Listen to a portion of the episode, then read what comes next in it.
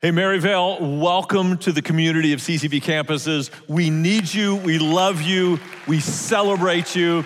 And anyone on all of our campuses, if you know a student at Grand Canyon University looking for a church, we got a suggestion. If you know some family or friends who live in Maryvale looking for a good church, why don't you send them uh, our way to the CCV Maryvale campus? And for those of you at Maryvale right now, if this is your first service with us, we're so glad you're here. We have just started this series called The Way of Jesus.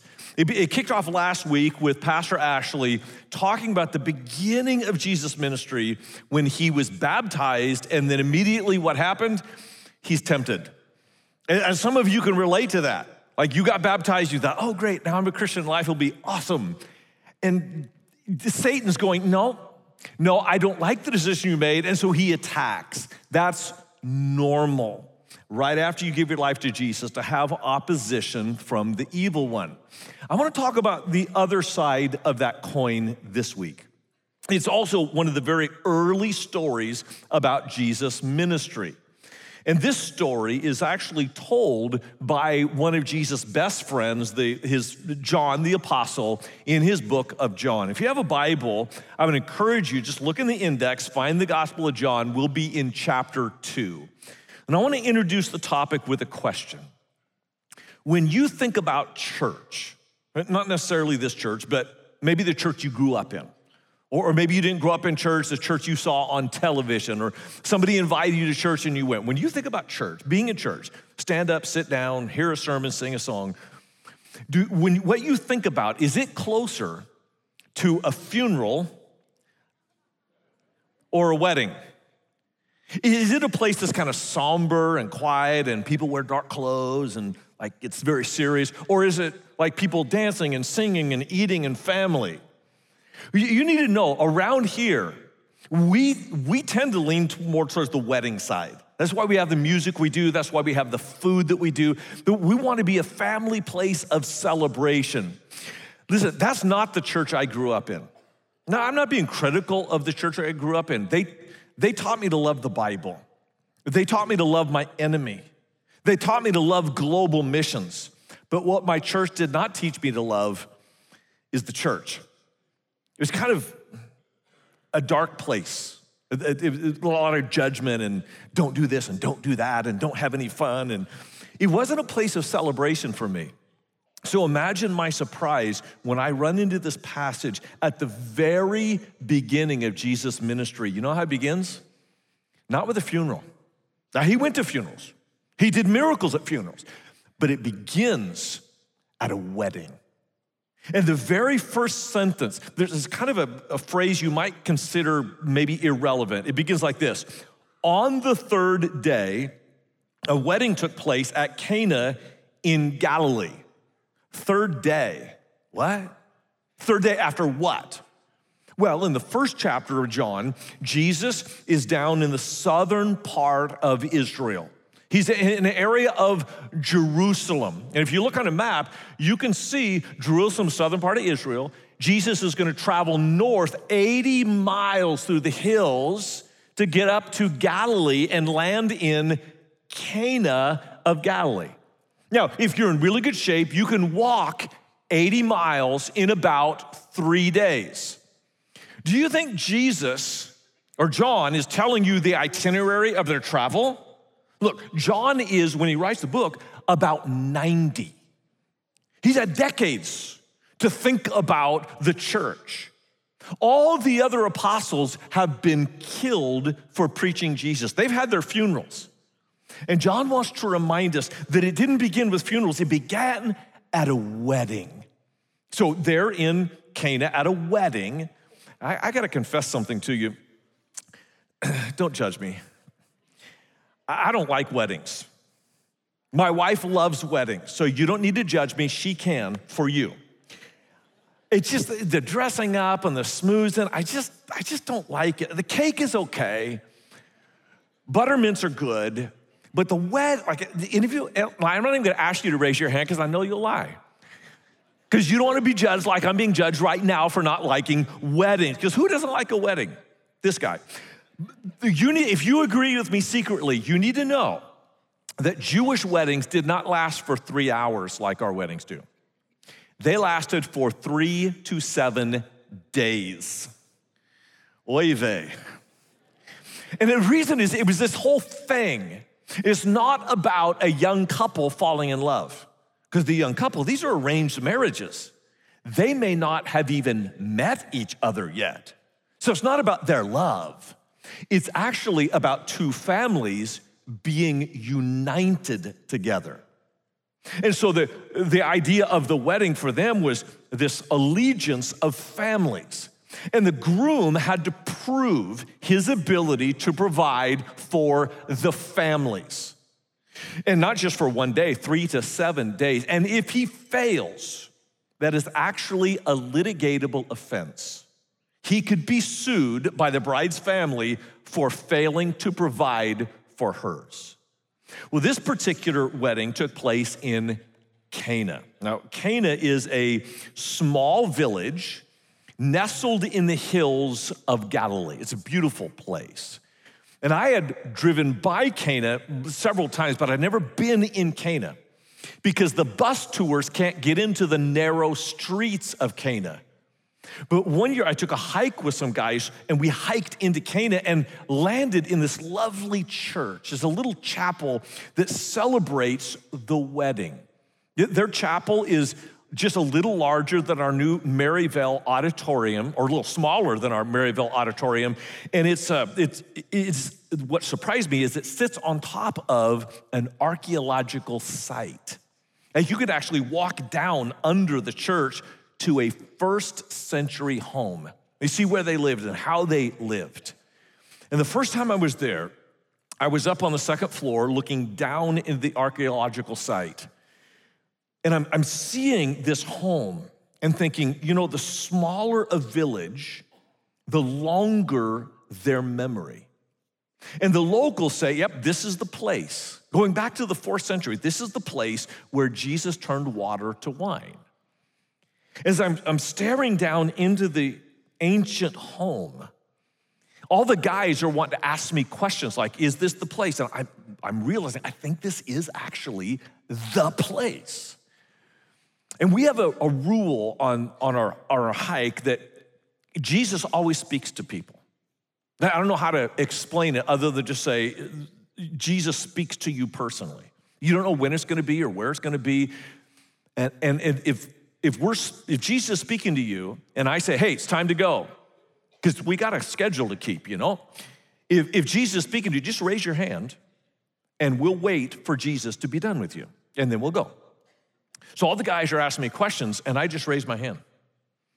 And they backed off because I was having a moment. And what was happening is I, I began to hear voices. And the best way I can explain it is if you've been in a hotel and you, you hear people on the other side of the wall, you, can't know what they're saying, but you feel whether it's anger or sadness or joy. You just hear the tone. I was hearing not through a wall, but through time. And people are pleading with Jesus help my family, bring us healing, bring us celebration in life.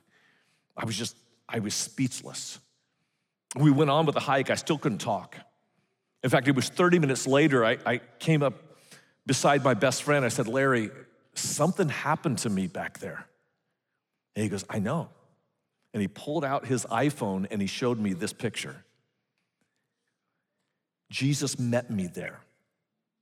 It reminded me that the church isn't about a funeral, it's about a wedding.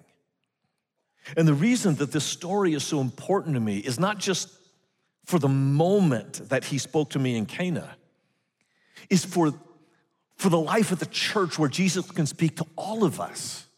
To remind you, if you've thought of the church as a funeral, could you think of it as a wedding, as an invitation to celebration and family and future and hope? There was this wedding at Cana, and here's what happened Jesus' mother was there and Jesus and his disciples had also been invited to the wedding. When the wine was gone, Jesus' mother said to him, They have no more wine. Now, Mary is in a special position at this wedding. She is the matron of honor. There was a male counterpart who was the master of ceremonies. Now, he was to make sure that all of the events took place on time and kind of order the celebration. Mary's job, and it was an honor, was to make sure the wine and the food was all up to par and lasted the entire time. Now, as near as I can tell, Mary is a widow because we haven't heard from Joseph since the birth narratives. And if she's a widow, she has scarce opportunity to actually raise in honor or status.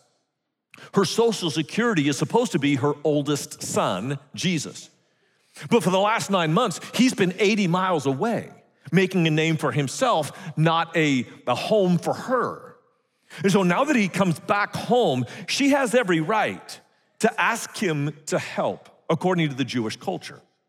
And this problem was not just a problem for the young man who could be sued if they ran out of wine. It's a problem for Mary. And Mary, does she actually ask Jesus to do anything? She just states they, they have no more wine. now, listen, some of you have mothers and others have mamas. And there's a difference. When, when mama says to you, your room is a mess, it's not a statement of the, the fact of the affairs of your abode. It is a threat to your existence on planet Earth. She expects you to do, and Mary expected Jesus to do something about this. And she had every cultural right to have that expectation. Now, I don't think she's asking Jesus for a miracle, because Jesus hasn't so far done any public miracles. No, she just notices you got 12 guys following you right now. And when you have 12 guys in your entourage, you have, you have funds that pay for housing and food and lodging.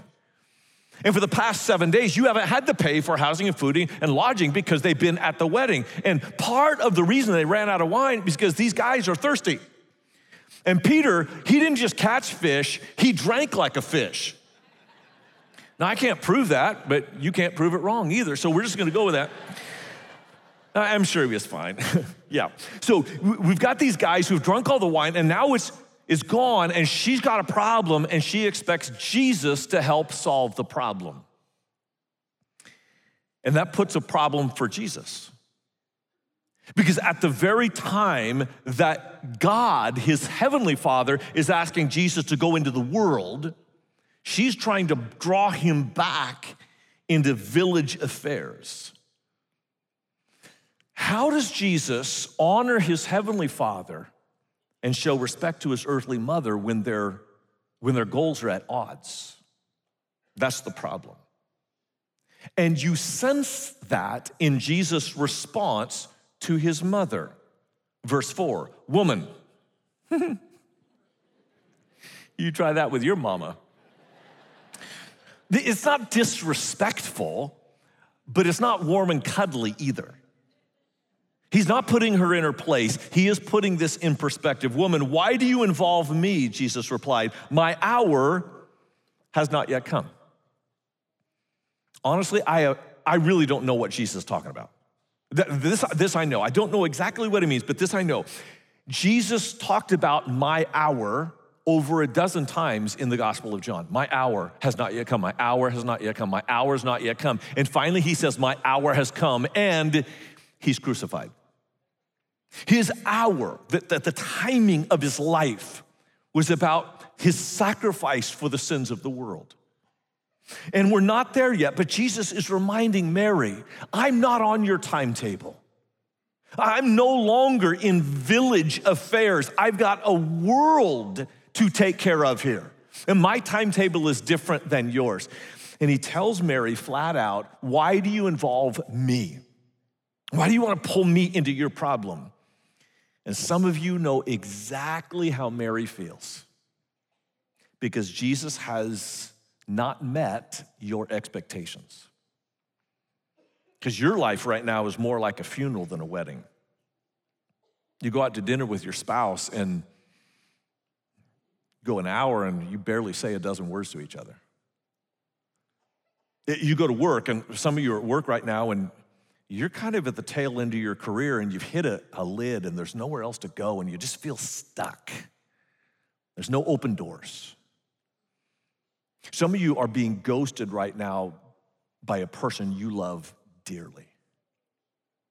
We're on a way of life in this path with Jesus, and sometimes it does feel more like a funeral than a wedding.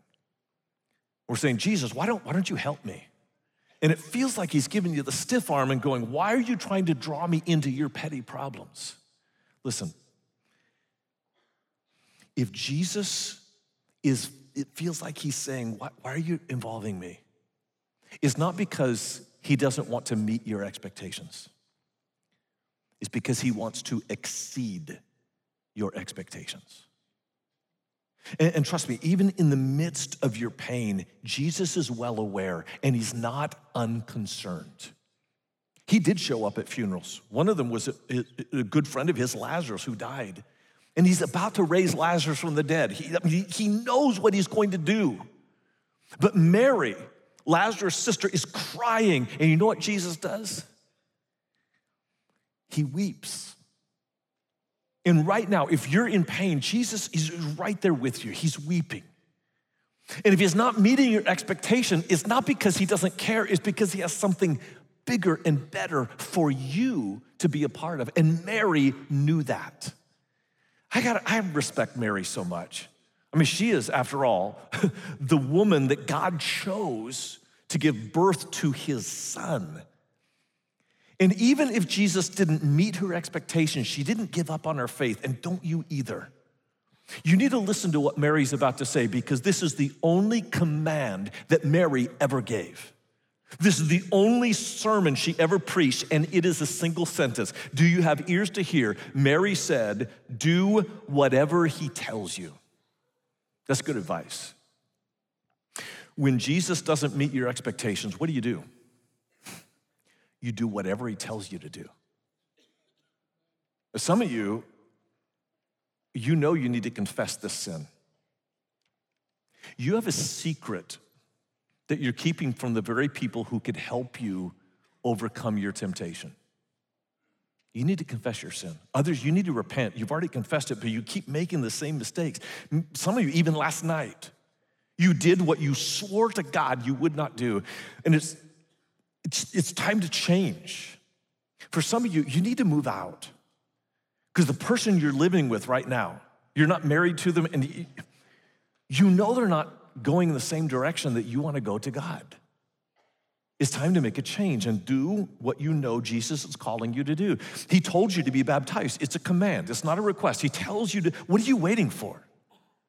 He, he, he tells you that tithing is what he expects. What are you waiting for? If you will do whatever Jesus tells you to do, he will not meet your expectations, he will exceed them. Verse 6 Nearby stood six stone water jars, the kind used by the Jews for ceremonial washing, each holding from 20 to 30 gallons. You wanna see one of those water jars? You wanna see it? They've actually found one in the archaeological site. They are huge.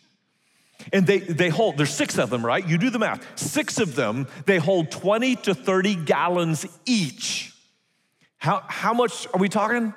It's 120 to 180 gallons of wine. That's not a blessing you can imbibe, that's a blessing you bathe in.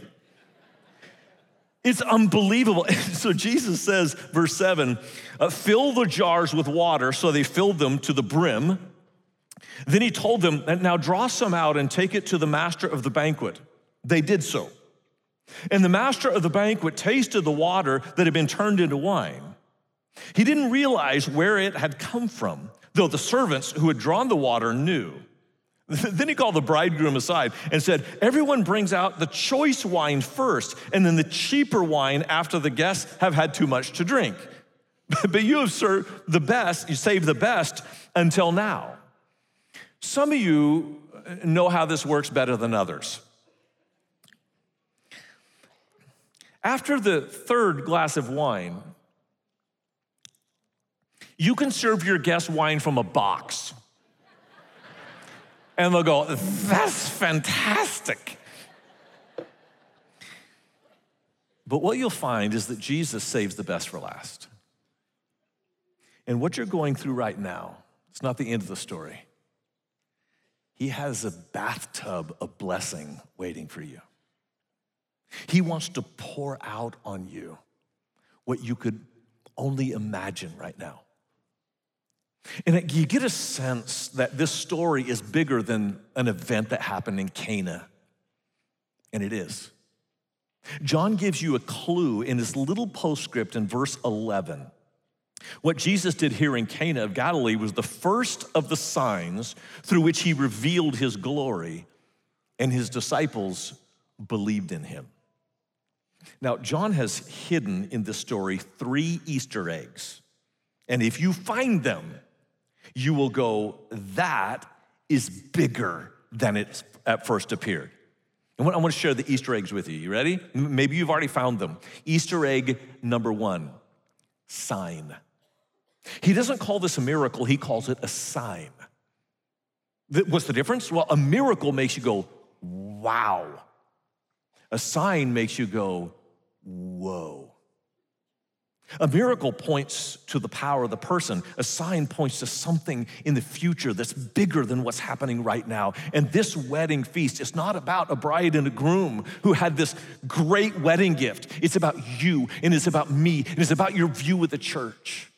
It's a sign that there's something, he's calling us to celebration, not to a funeral. And in the book of John, there are seven signs. Now, if you're a Jew, the number seven is significant. It represents the work of God in the midst of men. And each of these seven signs are next steps. You take a step in your journey. And then you have a next step. We talk about next steps around here. And you take a next step. And, and uh, your way of Jesus, you're walking in the way of Jesus with each of the seven signs, but it begins with an invitation to a celebration. And if you've never given your life to Jesus, we just want you to hear Jesus invite you. It's not a funeral, it's a wedding. And it doesn't mean your life will always be easy, but it means that in the midst of the difficulties, you can celebrate because the sign is pointing to something better that's coming. There's a second Easter egg. I don't know if you saw it purification. The water jars were for purification. Eh, what's that? Well, the Jews believed in cooties. I'm not even kidding. Remember in the second grade when a girl touched you and she had cooties, you had to go wash?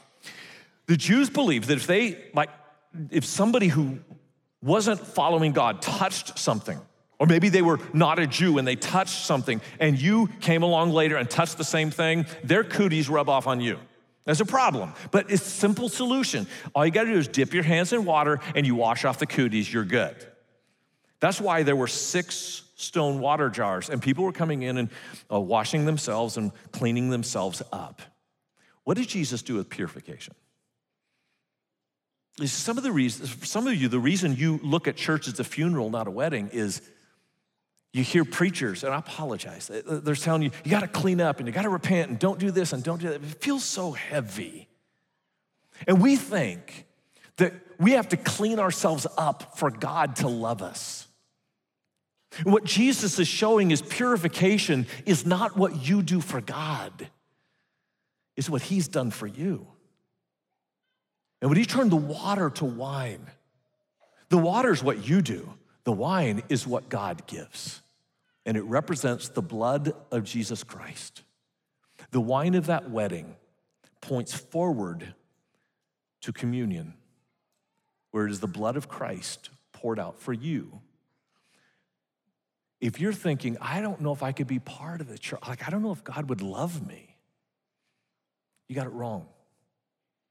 It's not your job to clean up, it's your job to submit.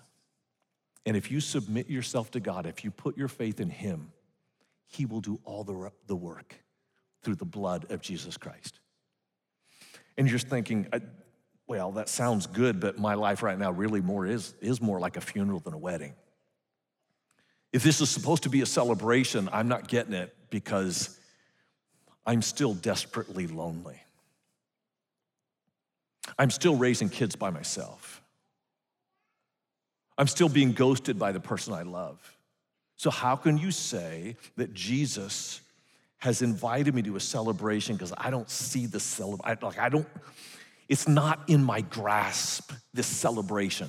So, how can you say he invites me to a celebration when I don't have anything to celebrate? Mm. It's the third Easter egg. Three days. Go ahead and pull it out of your pocket and, and just look at it. Three days, three days. In the Gospel of John, three days is not a travel log, it is the resurrection of Jesus. And you're on your own journey towards your own resurrection. The reason you don't have full celebration right now is because you haven't gotten to the end of the three days. It's still coming. And John, in his last book, writes about the end of the third day. In Revelation chapter 19, he describes when Jesus comes back again, and the end is even better than the beginning. Then I heard what sounded like a great multitude, like the roar of rushing waters and the loud peals of thunder, shouting, Hallelujah! For our Lord God Almighty reigns. Let us rejoice and be glad and give him glory. For the wedding of the Lamb has come, and the bride has made herself ready. Fine linen, bright and clean, was given her to wear. Fine linen stands for the righteous acts of God's holy people. Then the angel said to me, Write this Blessed are those who are invited to the wedding supper of the Lamb. And he added, These are the true words of God. There was a wedding in Cana 2,000 years ago. But there's one coming that will eclipse that by far. And in between the wedding of Cana and the marriage supper of the Lamb stands this communion. If you got these emblems on your way in, go ahead and peel back the bread. Just hold it in your hand for now. We'll take it together. Christians are a strange lot because we don't just remember backwards, we remember forwards. This little piece of bread reminds us of the night before Jesus died. He said, Take, eat, this is my body broken for you. But it also points forward, not, not to a little emblem, but to a, a massive banquet. Can you see it? Every tongue and tribe and people on earth will gather together around the table of the Lamb. We're his bride and he is our groom. And when he comes again, there'll be a celebration. And in the midst of your funeral, you can celebrate because Jesus at your funeral weeps but he knows what he's going to do in raising you from the dead. So every week we come to the table and we're just reminded, not just to remember backward to what Jesus did, but forward to the marriage supper of the Lamb that is coming. Take, eat, the body of Christ broken for you.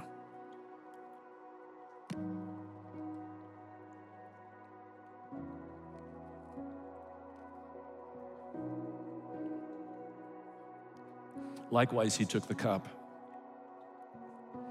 And he said to his disciples the night before he died, This is the new covenant of my blood, poured out for you. The water that Jesus turned to wine represented the blood that he shed. It is the gift that makes the wedding possible. And when he returns, that wine will flow not a bottle or two of Mogen David. This is a bathtub of blessing. And the little sip that we take now reminds us of the immensity of the grace of God in the blood of Jesus poured out for you. That's why we celebrate. Even in the midst of the difficulties of life, that's why we are a people called to celebration. The blood of Christ poured out for you.